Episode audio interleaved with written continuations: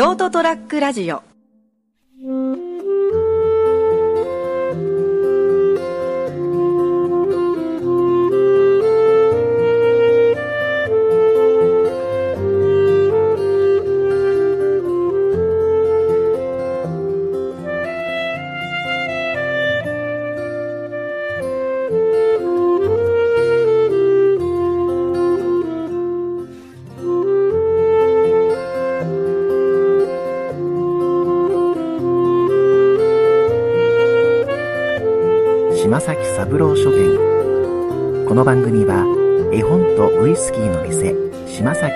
書店鉄板焼きとうどんの店ガジロウの提供でお届けします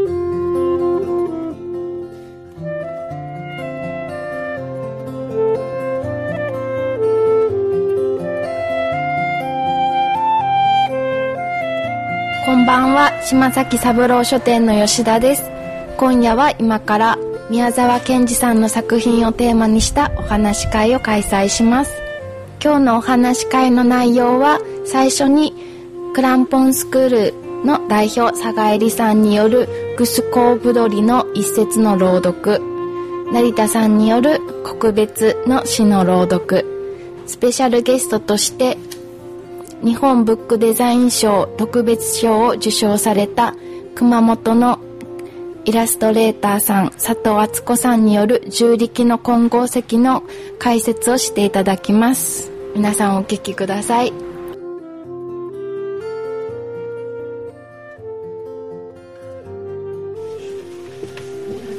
えー、とそれではそろそろですね皆さん、えー、とお時間にもなりましお時間も過ぎましたし、えー、とおおよそお集まりになったんで、えー、と本日ですね、えー、と島崎三郎書店さんの、まあ、宮沢賢治さんをテーマにしたお話し会とか朗読会といいますか、えーそんな感じでふわっと始めさせていただきます。私ですねあのショートラックラジオっていうあのあのインターネット上で、えー、と番組を配信する、えーショートトラックラジオというのをやってる成田です。普段は普通に、えー、と会社員として働いておりますがはい。あのまあほぼ趣味でやってます。はい。でえっ、と昨日ですねあの吉田さんから司会進行をちょっと成さんやってって言われたんでこうやってお話ししてますはい今日はお集まりいただきましてありがとうございますありがとうございますはい。で今日はですね、えどんな内容かと言いますと、まあえっ、ときっかけは多分吉田さんがですね、こちらの今飾ってありますけれども、あの佐藤さんの絵本っていうか展覧展示会に行かれたんですかね。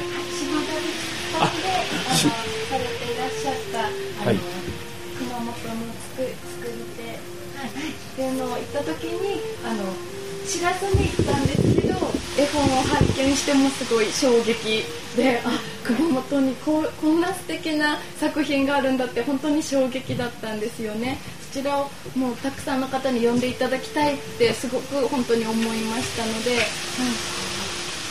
っていう感じで私にもお話しされてましたそういえば。はい。でぜひ今度あの宮沢賢治さんをテーマにしたお話し会をしたいということでまあもちろんあのこちらのお店は絵本をテーマにしたお店なんで、まあ、メインはですね今日こちらにもありますけれども、えー、重力の混合石をテーマにしてでまあそれ他にももう少しこう宮崎さんに触れる機会があるといいなということで、まあ、あのお声私もお声かけいただきまして、えー、と今日はですねトップバッターはですね、えー佐賀さん。はい、えー佐賀さんはですね、えー、と皆さんにあのメールでご案内来たと思うんですけれども、えークラウンポンスクールという、えー塾？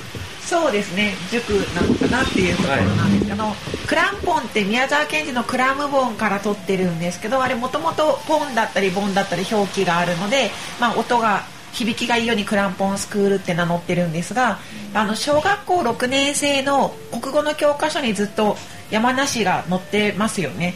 であの6年生ぐらいになった時にそのクランボンクランボンって何なのかわからないっていうものに対して僕はこう思うよっていう意見が言えたりとか私はこう思うっていう意見に対して、まあ、尊重し合ったりとかできるような、まあ、そういう空間をまあ小学生のうちから作っていきたいなと思ってまあちょっと普通の塾だとつまらないので 私も普通の塾に10年ぐらい勤めて独立したのであのせっかくならそんな風にしたいと思ってあの名付けました。でもやっぱり通ってる生徒も多分言われを知らないことも子も多いかもしれないぐらいの状態なんですけれども、まあ、ここはちょっと初心にも帰ってですねこの機会に私ももっと宮沢賢治に触れていければなと思っています。よろしくお願いします。はいで言うの忘れてたんですけどちょっと写真を撮影させていただいたりでちょっと内この本日の内容について、えっと、実はショートラックラジオでは、えっと、島崎三郎書店さんの番組があるんですね、まあ、今まで何回か放送してるんですけれどもちょっとこの内容を放送させていただきますけど今日参加されてる方でちょっとちょっと絶対私は映りたくない写真声とか出したくない1ミリでも入れないでほしいという方がいらっしゃったらおっしゃっていただくとあの私がうまいことこうあの編集はさせていただきますので 後でこそっとおっしゃってください。あの言ってください。でちなみに、えー、今お話ししていただいた佐賀さんもですねあのショートラックラジオの方であのディベートの番組を実は DRFK というディベートラジオ from 熊本というのを、えーと、ぼちぼち更新して、はい、2週間に1回やってるはずなんですけど実際1か月に1回ぐらいしか、はい、やっていただいてます。はいまあまあそれは置いといて今日はえー、っとその佐賀さんがちょっと最初に、えっと、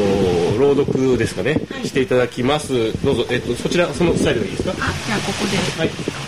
やりやすい感じでどうぞ。はい、はい、それでは、えー、ランボンスクールの佐賀さんによる、えー、グスコーブドリのグスコーブドリの電気ですよね。はい、グスあじゃあそこからお話ししたいと思います。はい、いいますグスコーブドリの電気をもう最初から最後まであのあらすじが言えるぞっていう方いらっしゃいますか？あの多分この作品ってあのタイトルは知ってるっていう方が多いですしあとさっきここに座った時にこちらのカウンターの皆さんにお聞きしても最後火山が爆発するのをこう見を呈して守る話だよねとかですねそのぐらいの認識の方が多くて、えーとまあ、電気なので、まあえーと、主人公ブドリの,、まあその子供の時から、まあ、その生涯を通してのお話なんですけど全体を知らないっていう方が多いと思いますので。まあ、それでちょっと途中の部分を読ませていただいて、まあ、ちょっとグスコーブドリの電気に興味を持っていただけたらなと思います。あでそれでなぜこれを選んだかっていう理由なんですけれどももともと私が子供の時に持っていたあのグスコーブドリの絵本があってそれがなぜだか結構好きだったんですね。でただそのその後時間が経つにつれて、まあ、ちょっとその火山の爆発の話が、まあ、その311の話にかぶったりとかしてそういう文脈で読まれることがあったりだとかなかなかこのストーリー全体をきちんと把握正しくどういう解釈が正しいのかもわからないですけれどもとりあえずストーリーをきちんと把握してるっていう方が少ないんじゃないかなっていうところを感じましたので、まあ、の単純にそういう部分で、えーとまあ、楽しんでいただけるような機会があるといいかなと思いました。じゃあちょっと途中なので分かりにくいかもしれないんですけれどもそのブドリが、まあ、その火山の、まあ、研究所というかですねに入ってからの話をちょっと途中を読ませていただきます。雲の海。それから4年の間に空母大博士の計画通り潮汐発電所はイーハ東部の海岸に沿って200も配置されました。イーハ東部をめぐる火山には観測小屋と一緒に白く塗られた鉄の櫓が順々に立ちました。ブドリは義士心得になって一年の大部分は火山から火山と回って歩いたり危なくなった火山を工作したりしていました。次の年の春イーハ東部の火山局では次のようなポスターを村や町へ貼りました。窒素肥料を降らせます。今年の夏雨と一緒に硝酸アンモニアを皆さんの沼畑や野菜畑に降らせますから肥料を使う方はその分を入れて計算してください。分量は 100m 四方につき 120kg です。雨も少しは降らせます。干ばつの際にはとにかく作物の枯れないぐらいの雨は降らせることができますから今まで水が来なくなって作付けしなかった沼畑も少しは心配せずに植え付けてください。その年の6月ブドリはイーハ東部の真ん中にあたるイーハ東部火山の頂上の小屋におりました。下は一面灰色をした雲の海でした。そのあちこちからイーハ東部中の火山の頂がちょうど島のように黒く出ておりました。その雲のすぐ上を一隻の飛行船が船尾から真っ白な煙を吹いて一つの峰から一つの峰へちょうど橋を架けるように飛び回っていました。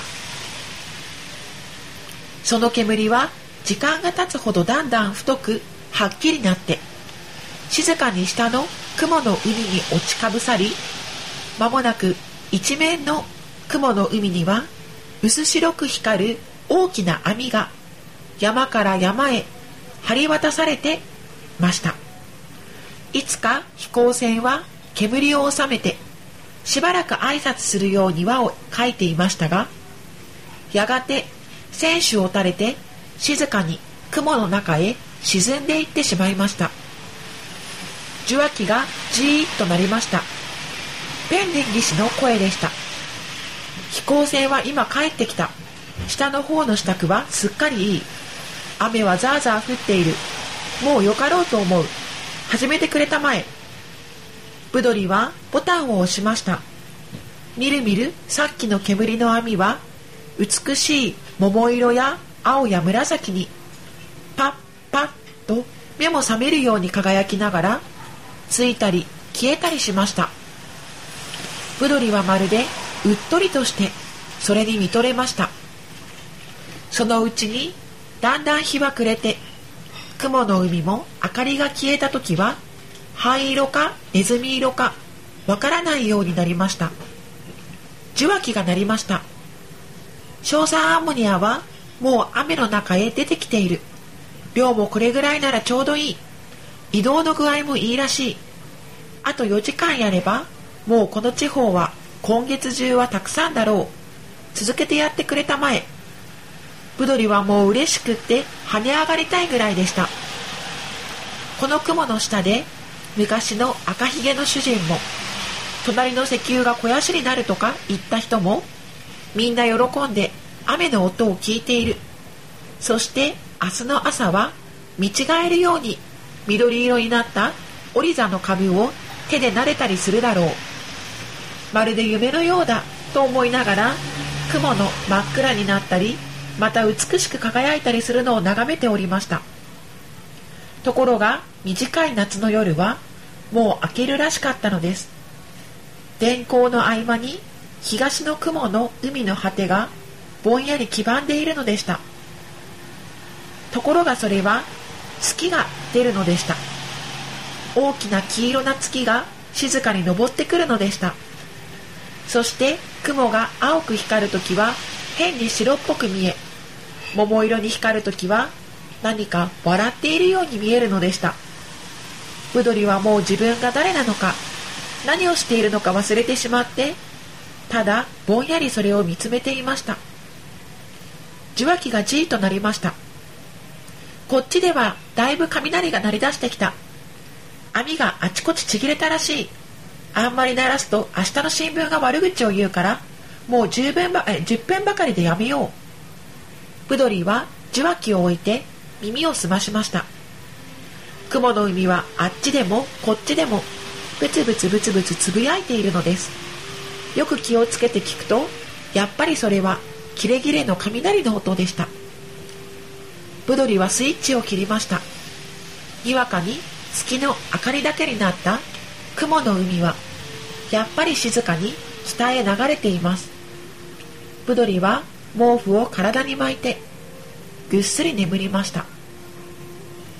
秋その年の農作物の収穫は気候のせいもありましたが10年の間にもなかったほどよくできましたので火山局にはあっちからもこっちからも感謝状や激励の手紙が届きました。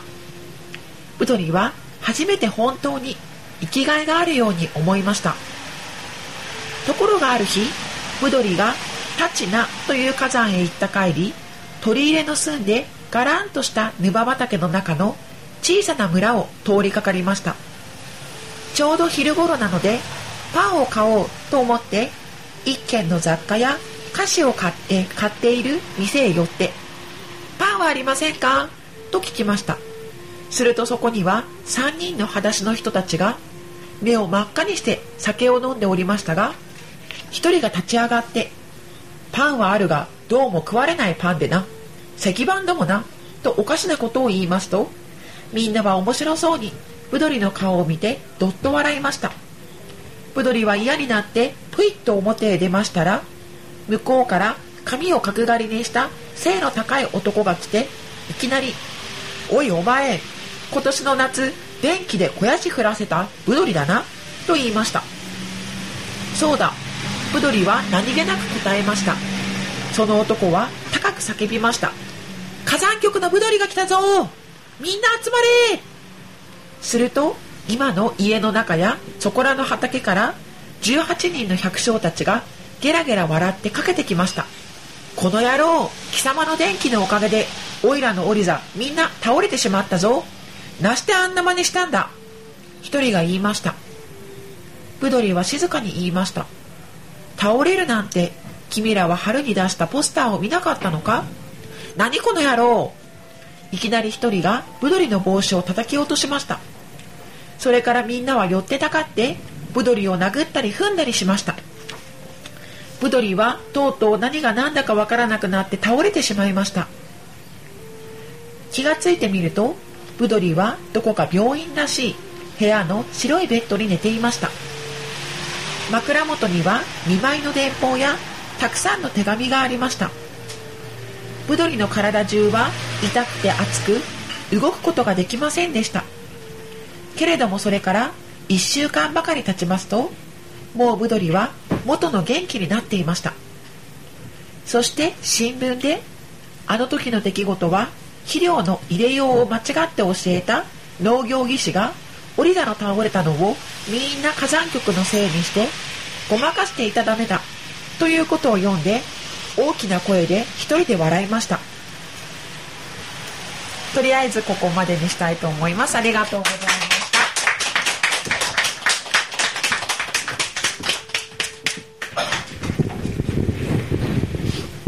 いや良かったですね。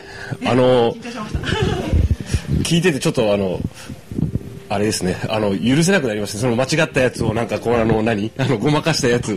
そうですね。ひどいね。やっぱりあの今聞いていただいてちょっとお分かりになったかもしれないんですけどその電気っていう部分がその宮沢賢治の多分暮らしにもうんかなりその反映していてこれあの後期の作品なので賢治が亡くなる何年か前の作品なのでその自分が、まあ、その農業をあの教えるあの立場として、まあ、その村の人たちと関わった経験とかがやっぱり反映されているというふうに言われているんですよね。うんうんでそういうところでのその何ですかねやるせなさというか、うん。あの理解のない人とどうアプローチするかでも、うん。そのやっぱり笑い飛ばして、あの乗り越えていくわけなんですよね、うん。彼は。そういうところがちょっとあの宮沢賢治っていう人の人となりも見えるような気もして面白いな誠実ですね。そう思いますね。なんかあのちゃんと科学的にあの説明して良くなるようにっていうことをやってたんだけどいまいちうまく伝わらない感がこのそういうことってあるよねっっていう観点で読むとすごい面白いですでね。すねわ俺ちょっと読み直そうと思いました。えっ、と佐賀さんによる、えー、グスコブドリの電気でした。ありがとうございます。あありがとうございますさすがですね。素晴らしい流れでありがとうございます。えっ、と、さて、その後なんですけども、まあ、あの、せっかくたくさん時間はあるんですけど、よいしょ。私がですね、えっ、と、2番手で読ませていただきます。えっ、と、今日ですね、えっ、と、久々に、あのシン・ゴジラを見て、あの、もう、時事ネタなんですけど、ハルト・シュラーが出てきて、で、あの日経ビジネスオンラインかなんかで、あの、シン・ゴジラと私っていう連載がずっとあっててですね、それをずっと読んでたんですよね。日経新聞を僕一応あの、電子電子版で購読してるんですけど、で、まあ、それはいいんですが、で、こう読み、あの、その連載を読んでて、こう、ハルト・シュラとシン・ゴジラに関する、こう、すごい、あーっていう、あの、エッセイというか、まあ、あの、のがあって、で、こう、うちに確かあの、宮沢賢治の本あったはずだなと思って、あの、ちなみに僕んちはあの、あの、ハケミヤなんですけど、2階がですね、まだ未だにあの、被災したままなんですね。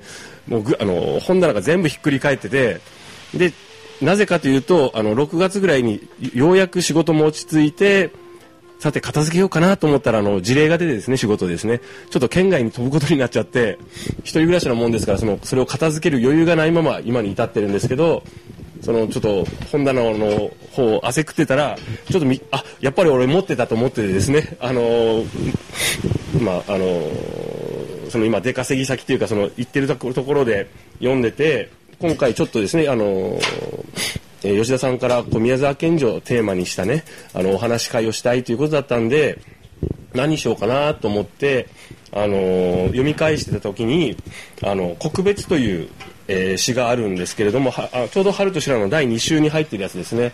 これあの実はあの何回か読んでてスルーしてたんですけど、あのもう結構前かな、あの土田聖樹さんという漫画家の方がいらっしゃるんですよ「俺武士」とかですね、えっと「同じ月を見てる」っていう映画があるんですけどそれの原作の方ですね。でその「あの俺武士」っていうのはあの確か、えっと、俺武士じゃなくどっちだったかな。編集者をテーマにした「俺武士」は演歌だったっけ？ちょっとすみません、ちょっと記憶がだいぶもう年なんで曖昧なんですけど、あの、漫画家の編集者、編集者さんをテーマにした、えっ、と、結構、それこそこう、確かドラマ化もされたような映画が、あの、漫画があるんですけど、その中で、あるこう、報われない漫画家さんですね。その方が、あの、その、その方のシリーズの中で、あの、最後に、こう、特別っていうのが出てきたんですよね。で、それを読んだ時にすっごい、わーと思って、入ってきたと思って、覚え、すごい印象に残ってたんですよ。でそういう形でこうあの詩集とか本を読んだ時は入ってこなくても改めて自分の好きな作品の中でその作品が出てくるとスッと入ってきた作品の一つなんですね。で、あのー、今回また読み直しててあの一番思い出したのがあちょうどこちらにもありますけどあの被ったのが「よだかの星」なんですよね。よだかの星とのテーマと、まあ、僕の中で勝手にですけどこの告別がちょっとかぶってですね、あの、今回どっちにしようかなと思ったけど 告別の方をちょっと読ませていただこうかなと思って、えー、ここに立ってます。でえっともう皆さんご存知かもしれませんけどあの検事が高校の先生を辞める時にねあの生徒に向けて読んだ歌だというふうに、まあ、あのいろいろ調べるウィキペディア的なもので調べると書いてあるんですけどもあの要するにこうものすごく自分の教え子に才能のある楽器の才能のある生徒がいてでもあのその子たちに対して、まあ、当然地域的に農家の方が多いですんでそういう芸術的な才能というのはやがて失われるよと。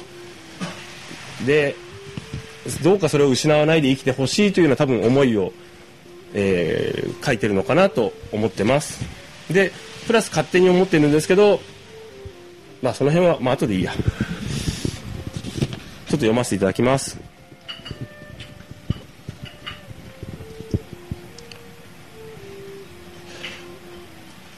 みんなが街で暮らしたり一日遊んでいる時にお前は一人であの石原の草を刈る。その寂しさでお前は音を作るのだ。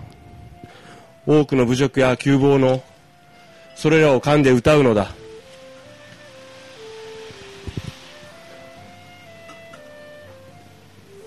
5年の間にそれは大抵なくすのだ。生活のために削られたり、自分でそれをなくすのだ。すべての財や、才や力や財というものは、人にとどまるものではない。人さえ人にとどまらぬ。お前のバスの三連音がどんな具合になっていたかをおそらくお前は分かっていまい。その純朴さ、望みに満ちた楽しさは、ほとんど俺を草葉のように震わせた。もしもお前がそれらの音の特性や立派な無数の順列をはっきり知って自由にいつでも使えるならば、お前は辛くてそして輝く天の仕事もするだろう。大政著名の学人たちが、幼霊言や剣気をとって、すでに一家を成したがように、お前はその頃、この国にある比較の古希と竹で作った関東を取った。けれども、今頃ちょうどお前の年頃で、お前の素質と力を持っている者は、町と村との一万人の中になら、おそらく五人はあるだろう。それらの人のどの人もまた、どの人も、五年の間にそれを大抵なくすのだ。生活のために削られたり、自分でそれをなくすのだ。すべての才や力や財というものは、人にとどまるものではない。人さえ人にとどまらぬ。言わなかったが、俺は4月はもう学校にいないのだ。おそらく、暗く険しい道を歩くだろう。その後で、お前の今の力が鈍り、綺麗な音と、正しい調子とその明るさを失って、再び回復できないならば、俺はお前をもう見ない。なぜなら俺は、少しぐらいの仕事ができて、そいつに腰掛けているような、そんな多数を一番嫌に思うのだ。もしもお前が、よく聞いてくれ。一人の優しい娘を思うようになるその時、お前に無数の影と光の像が現れる。お前はそれを音にするんだ。みんなが街で暮らしたり、一日遊んでいる時に、お前は一人であの石原の草を刈る。その寂しさでお前は音を作るんだ。多くの侮辱や旧坊のそれらを噛んで歌うんだ。もしも楽器がなかったら、いいか、お前は俺の弟子なんだ。力の限り、空いっぱいの光でできたパイプオルガンを弾くがいい。ありがとうございました。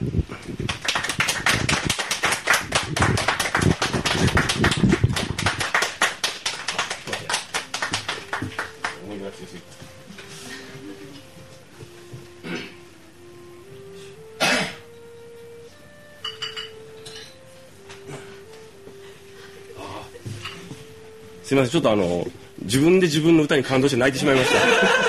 もう自分大好き。ごめんなさい。失礼しました。はい。あの、なんか、あの、なんですよね。あの、こう、若いきらめく才能があったりとか、あの皆さん頑張って日々暮らして仕事でも何でもそうなんですけどだけどこう暮らしていくうちに妥協したりとかですね、あのー、継続することをやめてしまってあの志を下げてしまったりなくしてしまったりするとせっかくの才能も消えてしまうよとかあの今まで頑張ってきたことがなんかこう報われなくなってしまうよみたいな感じな感じでですね。別に別に俺は何もしてないんですけどなんかそういう頑張ってる人が周りにいたりするとなんかその人たちとこう姿がかぶってですねいい歌だなと思っております。はい。はい。それだけです。えーとまあそれはいやもう握手はいいんですけど。でそれではですね今日はえっとどうでしょう。えっと佐藤さんよろしいですか？はいありがとうございます。前来ていただいて。はいよろしくお願いします。はい。えー、っと今日はどんな感じで、えっと、お話しする予定で来られました？あのー緊張しいなので、はいはい、何も考えずに来ました。はい、あ、いいですね。できたらあの、はい、対話あの会話会話形式で対話形式にしますか？はい、じゃあ対話形式の方で、はい。よいしょ。今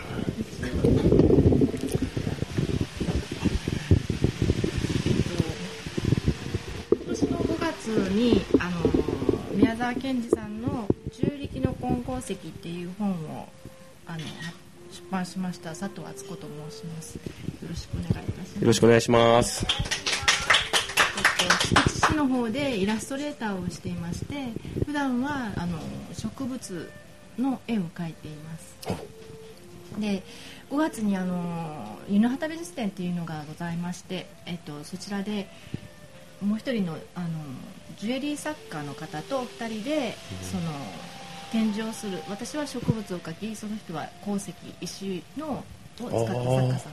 その話を探していたらこの重力の混合石もうこれしかないと思って宮沢賢治さんから入ったわけじゃなくてこの内容からあ入ってきた。なるほどですね。え当然皆さんの方が宮沢さんに関してー僕はそうでもないです。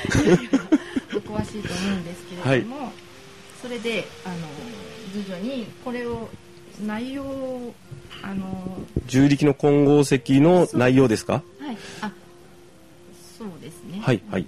皆さんご存知ですか？ね？えっ、とお話読んだことあるという方いらっしゃいます。今日参加されている方吉田さんとはいえっ、と森さんとすみません。今ちょっとさっきまだ自分の要因に浸ってるんでごめんなさいね。ちょっとぼーっとしてるんよね。切り替えがまだできてない。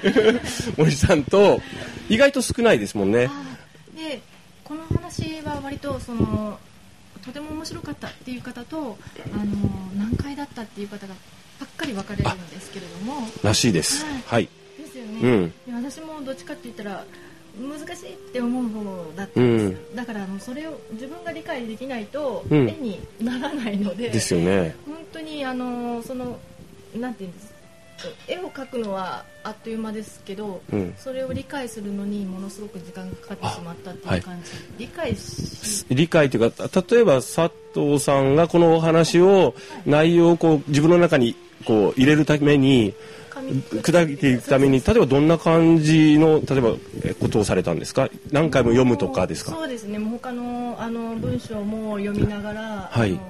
これも何回も読みながら、はい。えっと、例えば他の方が書いたものをあはい、まあ、あの見るんあの絵本を見るんですけど、やっぱり引きずられちゃうんですよね。ああなるほほどですね。ど僕ちなみにすみませんあのヤフー知恵袋で見ました。はい。あのどういうお話かって分かんないと思って読んだけどえちょっと最初全然入ってこないと思ってはい。なんかロールプレイングゲームに例えてる方がいらしてまさにそうです。だから王子とそのまあまあその近しい友達が一緒にこうあの素敵なものダイヤモンド的なものを探す旅をするっていうようなお話のあそれでそう簡単にそれを単純に見てあそうかそういうふうに見ていくと入り入ってくるなと思ったんですよね。はい。だからその探していく途中でいろんなことに、うん。あのイベントが発生してっていうはい。で結局はそのダイヤモンドあそうそう。この重力の混合石の混合石っていうことがダイヤモンドの、えっと、仏教まあそうですね。はい。それで、えっとそれを探しに行くんですけど結果的にはそれ以上のものを見あのまあ、見つけた見つけることができるっていう。はい話です、でも結局はそのですね私最後のページにその見つけたとで帰っていくところを植物で植えてるんですよ、うん。でえっと王子様ではなく主人公はその自然っていうことを強調したかったのでこういう終わり方にして。ああ締めに入ってる。なるほど。はい。はい。まあそういう話えですね、えなるほどですね、はい。で、えーっとまずその会場だった山鹿の湯の畑美術展の会場だった百花堂さんっていうところがあってですね。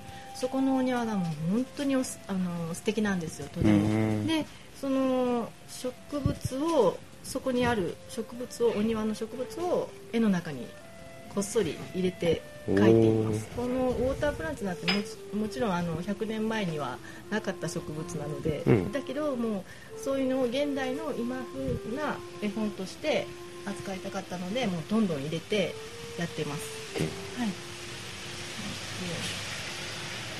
で例えばこれは王子様が、まあ、あの霧の中を。物語がスタートするところですよね。はい。はい。あその前にちょっとその百花堂さんも説明しますね。はい。これが美濃畑美術展っていうその展覧会の DM なんですけれども。あ素敵ですね。あどうぞ皆さんで。あはい、こういう感じです。で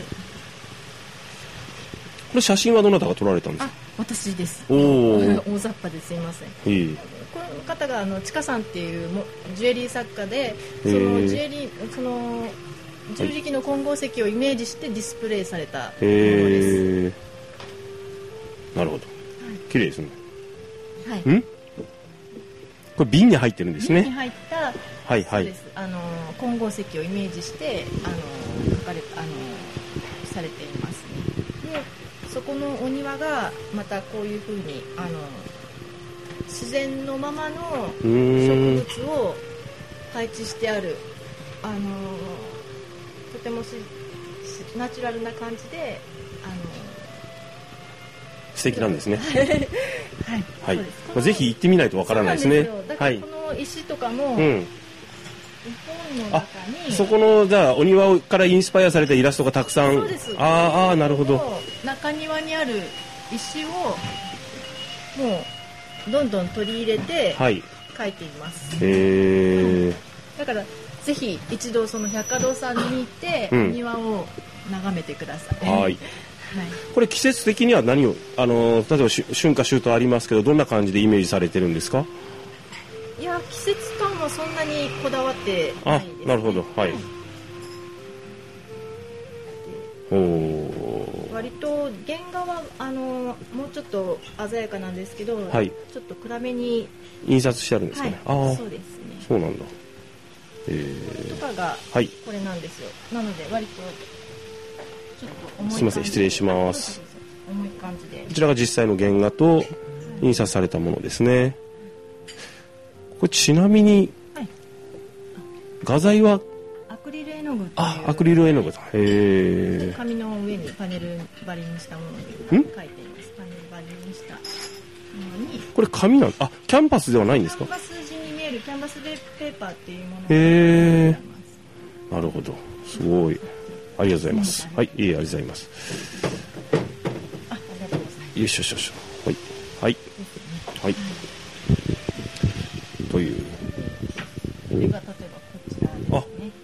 あーあなるほど。植物をなんはい。か鉱石に満たす、あの見せた感じではい。あの鉱石に見えるなんか硬いカチッとしたキラキラ輝くような感じをイメージして描いてるんですけど、うん。どちらが強いんですかね？花と鉱石そうですね。そのは花というモチーフがあってそれをそれにその鉱石的なイメージを重ねてさ構成したような感じなんですかね。はい、あー。でこう花が鉱石に変わり鉱石がなんかその宇宙観に変わるっていうはいはい。いうページをまたあ開いていくとそういう感じでこうつながっていくんですね。はい、はい。あ確かにあの原画の方が少し明るい感じに見えますね。失礼しまそうすですね。はいこちらですねこのこの横のフレームまで絵は来てるんですね。はい描いてます。おおー部屋に飾った時に、はい。あのちょっとファブリックパネルみたいな風になるよおうにー横まで前後左右描いています。すごい。ごめんなさいすいません。はい失礼します。吉田さんなんか聞きたいことはないんですか？ちゃんとこっちに来てから聞いてね。あはい。はいすいません。はい私がやっぱりあのこの本の中で一番好きなのはこのあのなんていうんですかね言葉遊びなんですよね。あのオノマトペはいはいですね。擬音はい擬音擬態語、はいそういう自然の言葉をあの風雨川の流れ全部その言葉を上手に表現できるのはもう宮沢さんしかいないとあ思うんですね。ー。その例えばザッザザザザザザザザザとかこういうことってはい。普通の現代社会でうん。生活してる中でうん。生まれてこないと思うんですよ。そうですね。もし自分の中で出てきてもそれを作品に反映する人は少ないですね。あのテンプレを使う人が多いので。そうです。ね。あの実際にうんそうななぜならそういう言葉そういう音とかを表現として持ってくると、はい。違和感を持たれたり、あの拒否され拒絶感さ拒絶されるんじゃないかというのでおちょっとあのすでにあるものを使う方が多いと思います。多分小さいお子さんはそれがもうできてたんだと思うんですけど、はい。大人の人でこういう言葉ができるその発想力っていうのが、うん。もうかなわないなと思ってて。あーそうですね。のでこの絵の展示の時には、はい。こういうなんかですねあの自然の雨の音とか、はい。こういうものを一緒に展示してこちらは作品の中にあるものを抜き出した。そうです。はであのーポッシャリポッシャリっていうだけでその雨のどれぐらいの降り方かっていうのがうん。伝わってくるっていう、それの発想から絵に起こしてるこあとあはいこれパネルですよね普通の。はいパネルです。あはい。これもそうでこのポッシャリとポッシャンではい。雨の強弱が違ってくるっていうこの表現が、ポッシャリよりもポッシャンの方がポンって降ってる感じですかね。降り始め感が強いですよね。はい。そうですね。はい。でこういうとサランザツルリンとかサラリンとかこういうのってはい。恥ずかしくてとても言えない。そうですね。現代作家だったら町田公ぐらいでしょうね。それ使うのはですね。はい。これを堂々とこの使うところがですねそうですね。もなんかあの叶わないなっていうかそうですね。でなおかつあの優れてるっていうリズム感がですね。あリズム感はもう絶対にありますね、ん。はい。当て字としてうん。漢字のもあの使ってらっしゃるので、はいなんか韻を踏んだ言葉遣い、そう。それがもう例えば小さなお子さんでも、うん。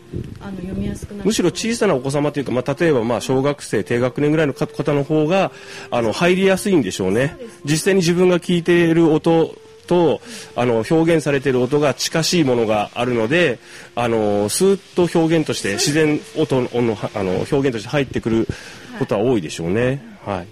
そういはい、素晴らしいですね。そういう観点でこう見たことがなかったですね。はい。でもさっき佐賀さんもその辺に関してはごめんなさい鼻噛んでるとごめんなさい ね。あの若干の壁でああはい。おっしゃってましたね。そのウスコブドリのお話をされるときにですね、音の話とかですね。うん。あと一つ気をつけたのはその、はいやっぱり表紙一番表紙にこだわったところで最初はこういうふうにですねあのスケッチの時はもうこういういろんなものをてんこ盛りしたものを考えてたんですけど、はいどうしてもこの方があのやっぱり内容としてもそうですけど宗教感の強い方だなと思ったので、うん。割とそのそういったものを色を出したかったっていうことで、うん実際はこの絵が表紙なんですけど、はいそれのものをあかなり色を落としてうん。なんていうんですかねちょっとあのお子様向けではない、ああ、そうですね。例えばまあこちら今真ん中にはい展展示してあるまあいわかりやすい。そうですね。はい。見て見たまんまっていうことよりも、はいいろんな抽象的なものにしたってことですかね。ねー例えばでも入り口としてですよ考え方として両方いけたと思うんですよ。はい。でそれはこちらのまあ今書かれた実際に今本の表紙になってるはい。パターンを採用されこっちがやはりいいかなっていうのはそのより伝わりやすい最終的にこちらの方が伝わるなと思ったっていうことですかね。えっとなんとなく感っていうかですね、はい。抽象的な方が具体具体的なものよりも抽象的なことの方ものの方が、はい。い、ろんな風にとらわれやすいっていうんですか？あ間口が広がる。そうですそうです。はははい。だから割とはい。あのどうとでも取れるような感じのうん。見る側の方の経験によって、うん。いろんな風に取れるようなものはこっちだと思って。なるほどですね、はい。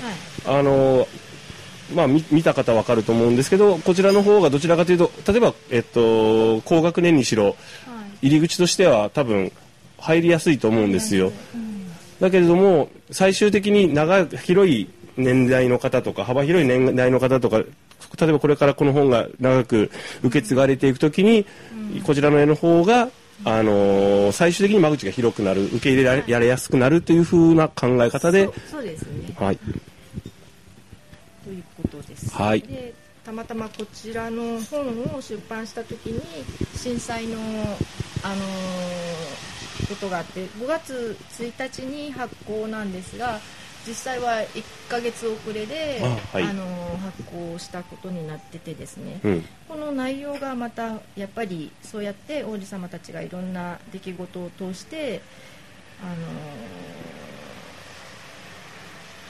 いろんなものを受け入れる心っていうのを養ったっていうことで、まあ、私たちの周りにもそういう思わぬことがあのいつ思わぬことができる、ね来るかわからないんでやっぱりそういうところでなんか共感を得るっていうかそういう本になればいいなと思って、はいいます。ということだそうです。はい。質問とかあればご質問、なんかお話を聞いてて、質問じゃなくて感想なん感想なんですけどやっぱり読んでみてなんかこうすぐすぐにあ理解できるっていう作品とはまた違うと思うんですよね。だからなんか近づきたい分かりたいっていう気持ちにすごく駆られてもう買ったその日に何度も何度も私も読み直してでもなんかそういう作品って子供には難しいじゃなくて一回中中学生でもそういう時期に1回読んででまた大人になって読み返した時にまたどう感じるかとかなんか本当にいろんな幅広い年代の方に触れてほしい作品だなっていうのをすごく感じました。ありがとうございます。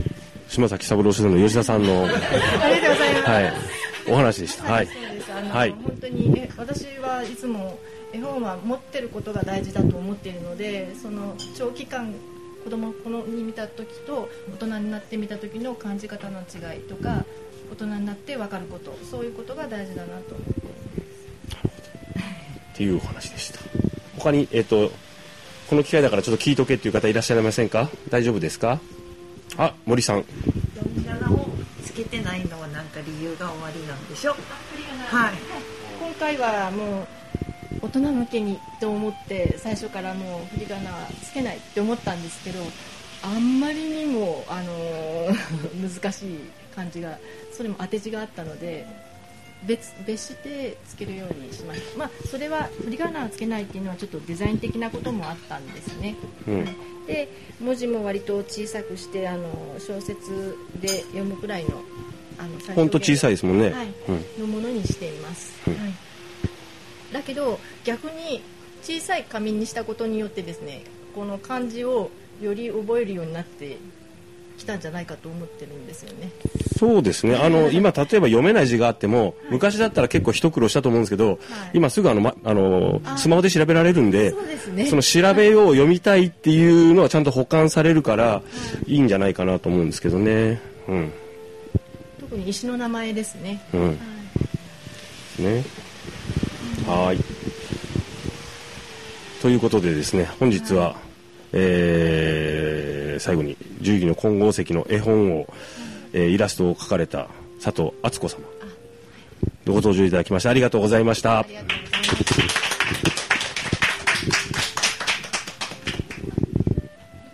じゃあ吉田さんちょっと出てきて締めてもらっていいですか？はい。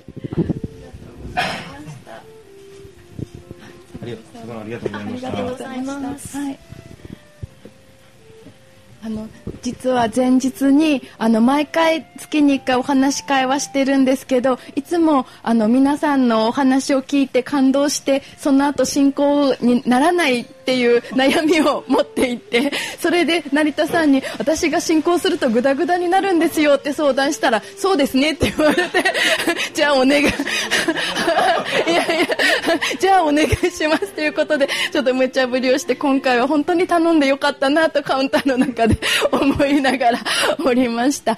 あの今日はあ進行あのありがとうございました。はい、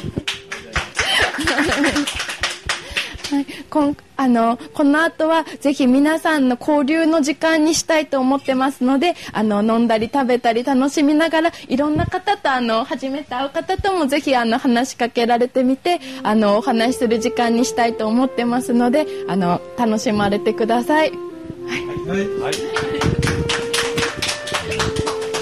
それとまあ、えー、と当然こちら今ご紹介している本はすべて購買購入することができますので、えーちょっとぜひ持ち帰って読みで読みたいと思った方、えーあただこれあれですよね。あのーあ佐賀さんのやつは今日はあのー違うやつですよね。売ってないやつですね。これはあのあれです。あれです。手元に絵本がなかったので絵本を借りてきたっていうはい。なので、えっと、佐賀さんと私のやつ以外はすべてこちらの方でご購入できますのでお声かけください。よろしくお願いします。はい。はい。はいあはい。はい、あの今あの解説していただいた佐藤敦子さんが昨日の火曜日からですね11月6日まであのカフェギャラリーちむちむさんで菊池市ワイフにありますところであの絵本原画展を今日も本当は絵本原画展の真っ最中なんですけど終わってからあの原画を今日は持ってきていただいて展示していただいてまた明日また元に戻すという大変なことをしていただいたんですがあのそちらもされているのでぜひそちらも足を運ばれてみてください月曜日が定休日になるそうです。はい。それではこの後も皆様ご歓談お楽しみください。ありがとうございました。今回はお話し会の様子をお聞きいただきありがとうございました。宮沢賢治さんをテーマにしたお話し会をしようと思ったのはどの作品にも伝わってくる他と共生していくっていう宮沢賢治さんの世界観にを知りたい近づきたいっていう思いでいろんな方のお話が聞けたらと思って開催したんですけどその中でも佐藤敦子さんがおっしゃられた本は持ってることに意味があるんですっていう言葉がすごく心に深く響きました。島崎三郎書店からも素敵な本との出会いをたくさん作っていけるような空間にしていきたいと今回の回でより一層思いました。島崎三郎書店の吉田でした。お聞きいただきありがとうございました。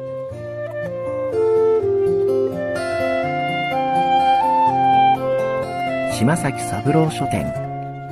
この番組は絵本とウイスキーの店島崎三郎書店。鉄板焼きとうどんの店ガジロウの提供でお届けしました。